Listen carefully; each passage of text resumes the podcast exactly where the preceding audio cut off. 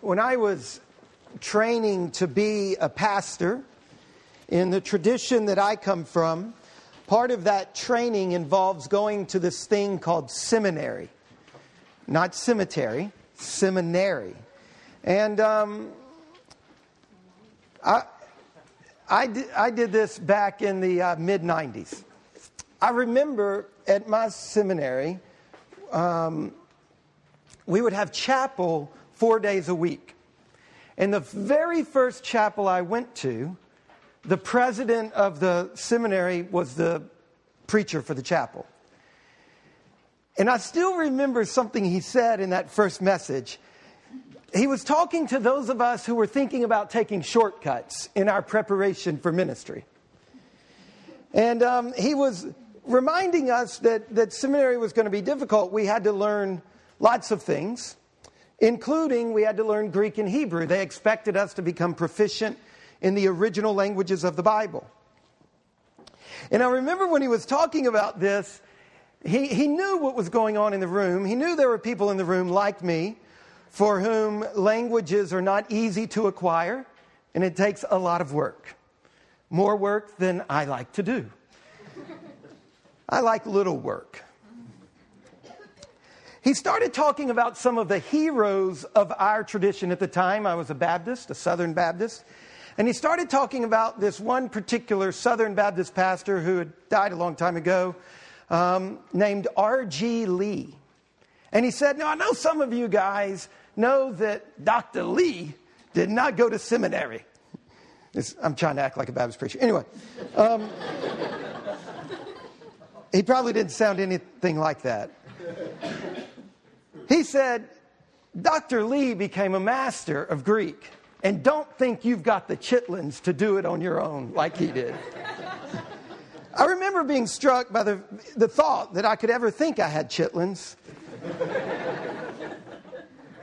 but what he was saying was it is possible to prepare for ministry on your own, but you should never assume you're the person that can do it. And that's what prayer is like. It is possible to learn how to pray on your own, but you should not be so arrogant to think you have the chitlins to do that. And so, Jesus, in this passage that I just read, is saying something similar, and not quite in the southern idiom, but look what he says in Matthew chapter 6. If you have a Bible, I encourage you to turn there. Matthew chapter 6. Now, Matthew 6 is the center of Jesus' most famous sermon. It's called the Sermon on the Mount. And right in the center of this sermon, Jesus starts talking about prayer. And I want to just draw your attention to a few phrases in this teaching that Jesus is doing on prayer. Look at verse 5. Jesus says, And when you pray, you must not, and then he goes on. And then look at verse 6. But when you pray, and then he gives some instruction. And then verse 7. And when you pray, do not, and then he goes on. And then in verse 8, do not be like you see, before Jesus ever gets around to teaching how to pray, he's doing a lot of deconstruction. He's saying up front, hey, there's a lot of habits you've got. There's a lot of ways you've been trained that you need to avoid. You see, Jesus was, Jesus was talking to a group of people who lived in a culture of prayer. That particular culture was a culture of prayer. And he's telling them, Your culture has taught you some wrong ways to pray. Your culture has trained you and programmed you into a way of praying that needs to change. And then in verse 9, he says, Pray like this. In other words, there's a right way to pray and there's a wrong way. There's an immature way to pray and there's a mature way to pray. Now, I know it sounds odd to you I, I think it does to some of you to be talking about a wrong way to pray or this whole idea that you actually have to learn how to pray. We live in a culture of prayer. Um, lots of research has indicated. I read some surveys this week. Uh, Pew Research did a survey in 2009. Six in 10 adults pray daily in America. They claim they pray daily in America. Barna Research Group um, found that four out of five adults claim they pray each week at least once. We very much like Jesus, and there's different cultures, but we do live in a culture that for many people is a culture of prayer. Now, you might be one of the one out of five or the four out of ten, but for many of us do. And what I'm saying this morning is that we need to learn how to pray well. We need to learn how to pray. That it's, it's a lot like learning Greek and Hebrew. It's really hard. And it requires a teacher. And it requires lots of boring, mundane, repetitious work.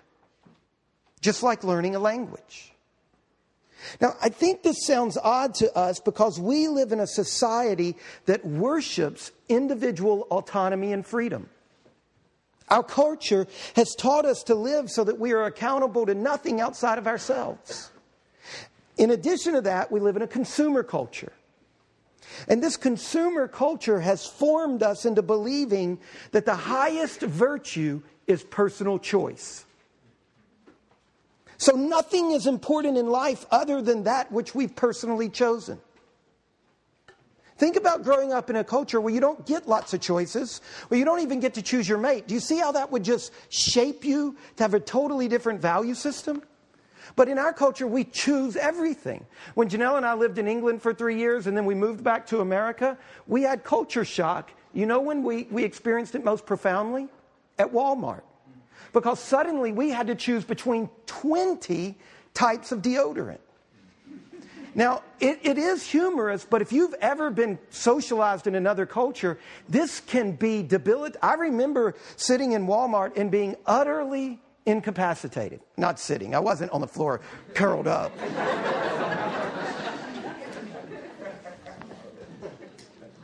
You know what's ironic about this idea that nothing in life is as important as that which you've personally chosen?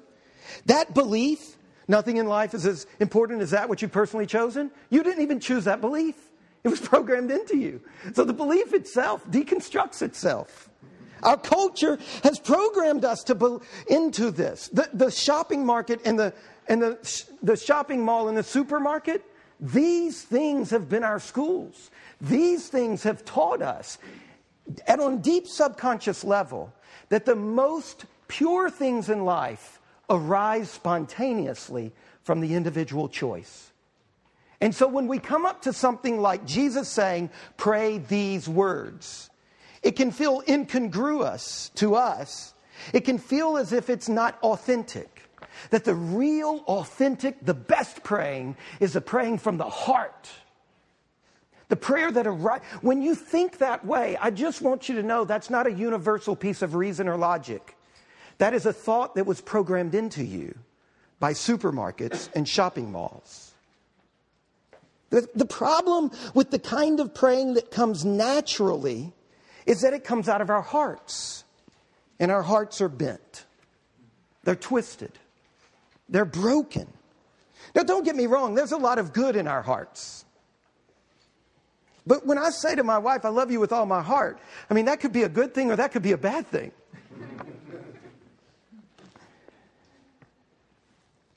Prayers from our hearts, to be honest, they're often like water from a polluted well. And just because it came out of the heart doesn't mean it's pure.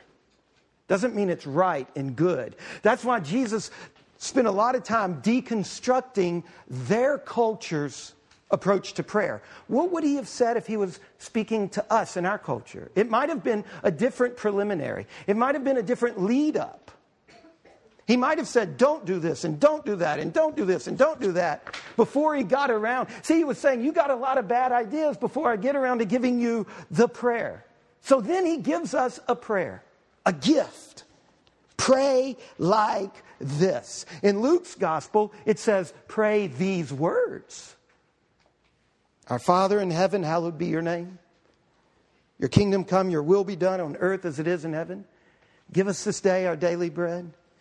Forgive us our debts as we have forgiven our debtors, and lead us not into temptation, but deliver us from evil. Now, I want you to notice something about that prayer. The first part of the prayer is clearly God oriented, it's Godward. Look at the beginning of verse 9. Pray like this. And then all of a sudden, what does he start talking about? God's name, God's kingdom, and God's will. Then the second half of the prayer begins in verse 11.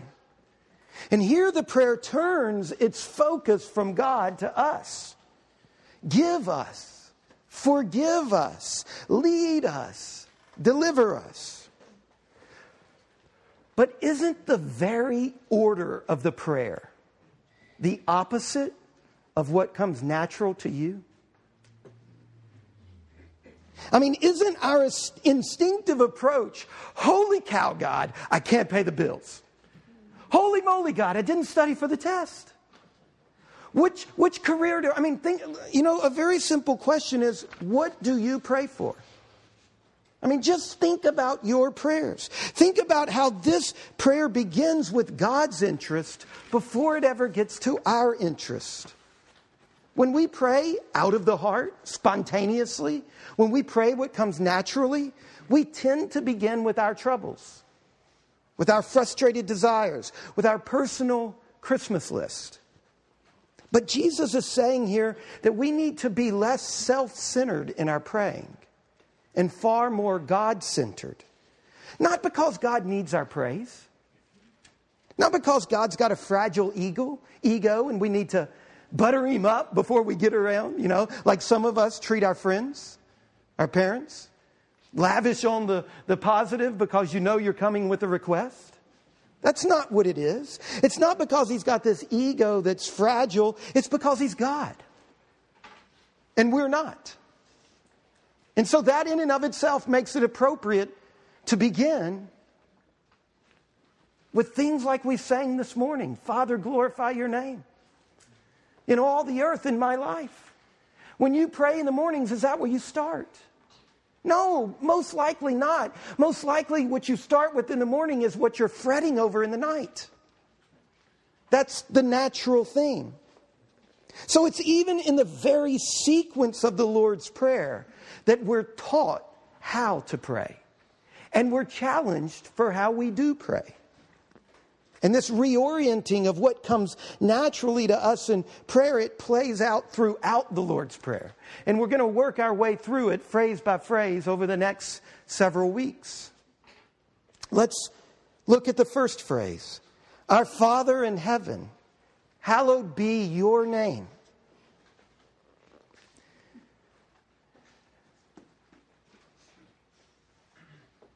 Jesus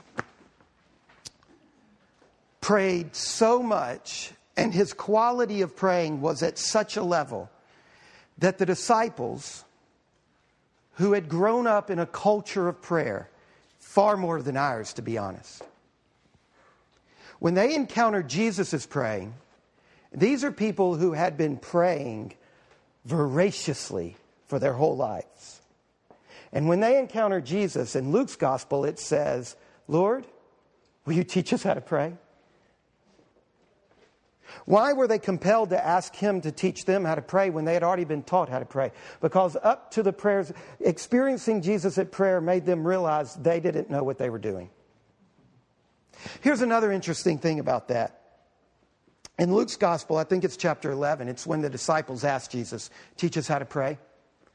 If you've read the gospels very much, have you ever noticed how weird it is when people ask Jesus questions? What does Jesus normally do when people ask him questions? He doesn't answer their question. He answers a totally different question. Have you ever noticed this? So when Jesus actually answers a question, you should think, holy cow. you know why Jesus doesn't normally answer people's question, but instead answers a different question? Because asking the right question is so difficult, and we normally don't. Because people normally ask the wrong questions. So when Jesus gets a question and he answers it straight, you've got a big, fat, hairy clue That's a good question. That's a right question. And I want to submit to you Lord, will you teach me how to pray? is a question Jesus will answer. And how did he answer? He had all this praying he had been doing. And he had one whack at it, the centerpiece of his most famous sermon. And he gives them this prayer. This prayer was a gift to them. It was him saying to them, All right, finally you've asked a good question. And here's a good answer. And you know what? It's an answer you can sink your teeth into today. You cannot become truly human. You cannot become truly yourself if you don't grow up in prayer. Now, when I say that prayers from the heart aren't great, I don't mean that you shouldn't start there. Absolutely. I mean, starting there is a great place to start. I'm just saying, look, there's a lot of things you start with in life that are inappropriate when you're 20. You know, we can think about a number of them. And the problem with many of us is that we're praying where we started. And Jesus is saying, Let me teach you how to pray. And you know what he starts with? Two words. What are the two words? Our Father.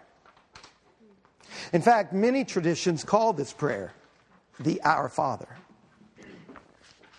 You know what he's doing there? What we see in that phrase, in those two words, is we see Jesus' deepest preoccupation. His deepest preoccupation when he walked around this earth was talking with his Father. And then, when you keep reading through the Gospels, you see this show up all the time, don't you? He's always engaged in something, pulling away from it to go to prayer. He can't find time for praying because there's so many people around him, so he gets up early to get alone, to pray. It's the deepest preoccupation of his life, is talking with the Father. But in this move Jesus made when he said, Pray like this, Our Father in heaven, we see that he's also showing us his second deepest preoccupation to make his Father your Father. Jesus' deepest preoccupation was his intimate relationship, nurtured through conversation with the Father. And when the disciples finally ask the right question, he reveals his second deepest preoccupation, which is to open up that relationship to them, to make his Father our Father. There's only one God. There's only one. And He is the God whom Jesus has revealed to us. There is no other God. All the other gods are impostors. And He is the God who made your heart. This broken thing I've been talking about. And one of the most famous theologians in the church St. Augustine. He said, God made us for himself, and our hearts are restless until they find rest in him, the only true God. That's what Jesus is holding out in the first line of the, uh, of, the, of the Our Father, of the Lord's Prayer. He's holding out to us the thing which we really want, even though we don't even always know it. The thing that its absence creates our brokenness. He wants to make his father your father. Now, how does the one and only God become your father? Listen to the most famous verse in the Bible. For God so loved the world that he gave his only son that whoever believes in him should not perish but have eternal life. Now that's interesting. The most famous prayer in the Bible contradicts the most famous verse in the Bible. The most famous verse in the Bible says God only has one child, He only has one son. For God so loved the world that he gave not one of many, but he gave his only son. But then the most famous prayer in the Bible from that son says, Our Father. Not my Father, not Jesus' Father, not talk to my Father, but it offers us that relation. It sounds like a contradiction. Now, this tension, the tension between the most famous verse in the Bible and the most famous prayer in the Bible, that tension is the heart of the Bible. Listen to another verse of Scripture. It comes from um, a letter that the Apostle Paul wrote to the Ephesians. He's writing to some Christians who lived 2,000 years ago in this community called Ephesus. And listen to what he says. By nature, we are children of wrath. See, that's John 3:16. That's the most famous verse. That's by nature, we're not children of God. God only has one child, and by nature, it ain't you. It ain't me. By nature, what we're born to, what we deserve, Listen to this verse from the beginning of John's gospel. The true light, talking about Jesus, which enlightens everyone, was coming into the world. He was in the world, and the world was made through him, yet the world did not know him. He came to his own, and his own people did not receive him, children of wrath. But to all who did receive him, who believed in his name, he gave the right to become children of God. See, become children of God. It's not something you're born to. You're not born a child of God, you're born a child of wrath. To those who believed in his name, he gave the right to become children of God, who were born not of blood, nor of the will, nor of the flesh, nor of the will of man, but born of God. You see, your birth of a woman was your birth into wrath, not into the family of God. Now, this is the Christian claim. Not all religions propose this. Christianity can't even prove this. It just claims this and confesses this. That you're not born a child of God, that by nature you're not a child of God. And Jesus begins the Lord's Prayer holding out the possibility that you can become the child of God.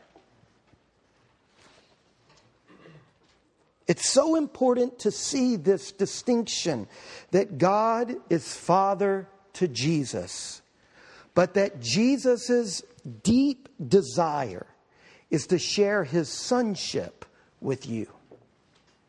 Jesus makes a way. That's why he took on flesh and moved among us. It wasn't just to provide a good, moral, ethical way of living, but it was actually to pay the price of adoption. You think adoption in America is expensive?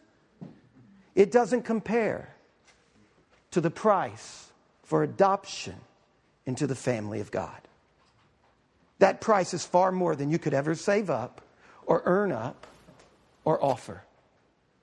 For God so loved the world that he, gave, he gave his only begotten son. God had, he gave himself. And then what was Jesus' vocation? His whole life was the price for your adoption.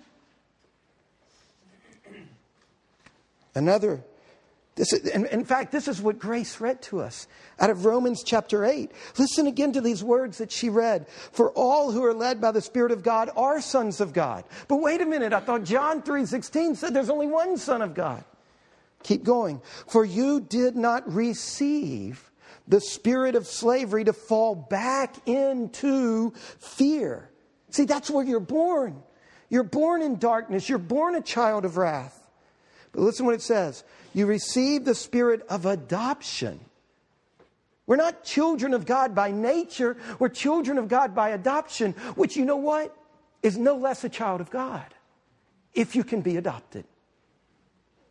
It goes on to say, it is by this adoption that we can call God Abba Father. That's what Grace read to us. Our ability to call God Father isn't a natural right. It's not even a right. It's something we can only receive as an adoption.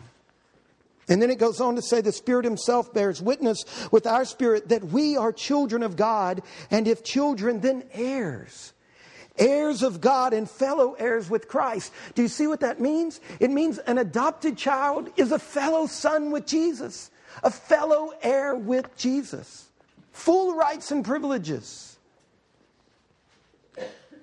God is our Father only, only because we share in Jesus' sonship if we've been adopted. So, how do you do this? I mean, it says in this, in this verse I just read out of Romans, that Grace read earlier out of Romans 8, it says we must receive. How do you receive an adoption? Listen again to the passage I read earlier from John's Gospel.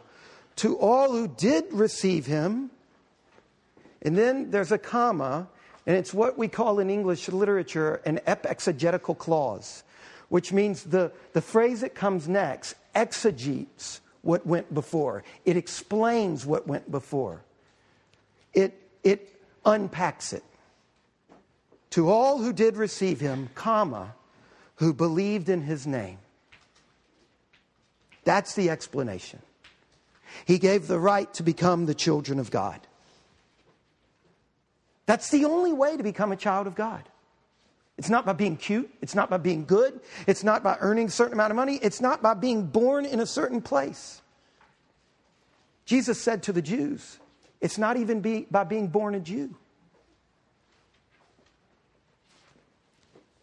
And believing in Jesus' name, we are drawn into the life of the one our hearts were made for. By believing in Jesus' name, the Lord of heaven and earth, your heart will find rest. Do you believe in Jesus? It's the only way to escape your birthright of wrath.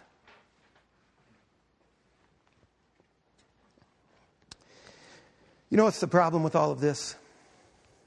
Fatherhood. I mean, for many of us, it stinks. Really? If I believe in Jesus, I get that fatherhood? And I know there are some in this room that that's not exactly enticing. The word father is a stumbling block. There was a very popular book written in the 90s, Fatherless America confronting our most urgent social problems. Do you know that the American myth is the orphan? So many of the classic pieces of American literature are about the one who is fatherless. I mean, you study 18th century and 7, night, eight, late, late 18th century through early 20th century literature, and often the hero is the fatherless one struggling. I mean, the Lone Ranger, where did he come from? Who is he? We don't even know. He's the orphan that rides in. This, this is us. Yeah, Tom Sawyer, that's right. And, and this brokenness with fatherhood was programmed, and, and now we've got fathers who show up like ghost fathers at the end of the day to kiss their kids goodnight. For a growing number of people, father has never meant a good thing. It's only meant an aching absence or worse, an abusive presence. And, and to be honest, those of us who've grown up with good fathers, even us, we're all too aware of their defects and problems and sins. And those of you who are fathers and you're trying your hardest, you don't always have what your children need or what they want. And when you do have what they need or what they want, you don't, you don't, sometimes we don't know how to give it to our children without spoiling them. Too many of us, when I speak of God as Father, I know that I'm not speaking to your memory, but what I'm saying is that I am speaking to your need. That this is your greatest need. You hunger for the Father more than you hunger for a meal. It is the gnawing hole inside of your life.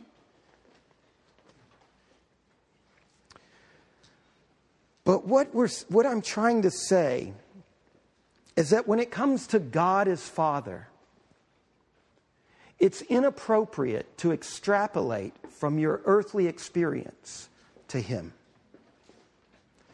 Really, the whole metaphor is supposed to work the opposite way that God the Father teaches us how to be fathers, not our fathers teach us about God. Because even if you had the greatest father on earth, congratulations, you've climbed to the top of Mount Everest, but you're trying to get to the sun. It really doesn't matter. Top of Mount Everest, bottom of the ocean, when it comes to the distance to the sun, you've made no progress.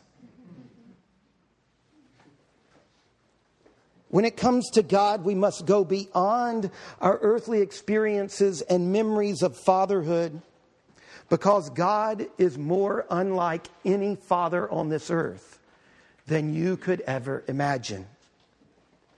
That's why Jesus adds the phrase, Our Father who is not on earth. That's not the kind of father he is.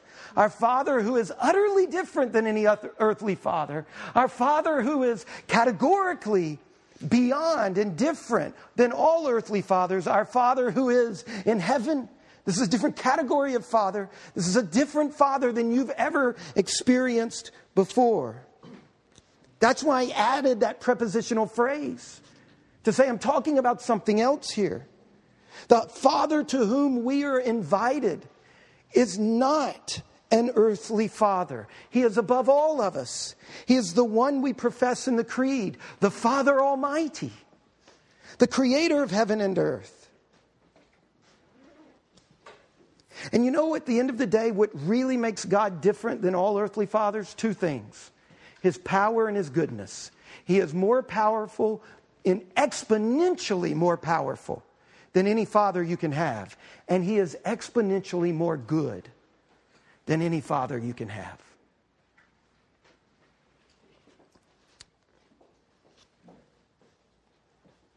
He always has our best intentions. He never fails. He always not only has the best intentions, but he has the ability to carry out those intentions. And Jesus wants you to know this. This is where the prayer starts. If you want to grow into a true human who is truly yourself, who you were made to be, this is where you have to start, and this is where you have to come back to every day, and this is where you have to grow. Our Father who is in heaven. Jesus wanted us to know this so that we could always approach God with childlike trust and with childlike confidence. And when you learn how to pray and you pray over a lifetime, you will experience that care and that power and that goodness. And you will come to see for yourself that He is the rest you've been looking for, and that He is mighty, and that He will deny you no good thing.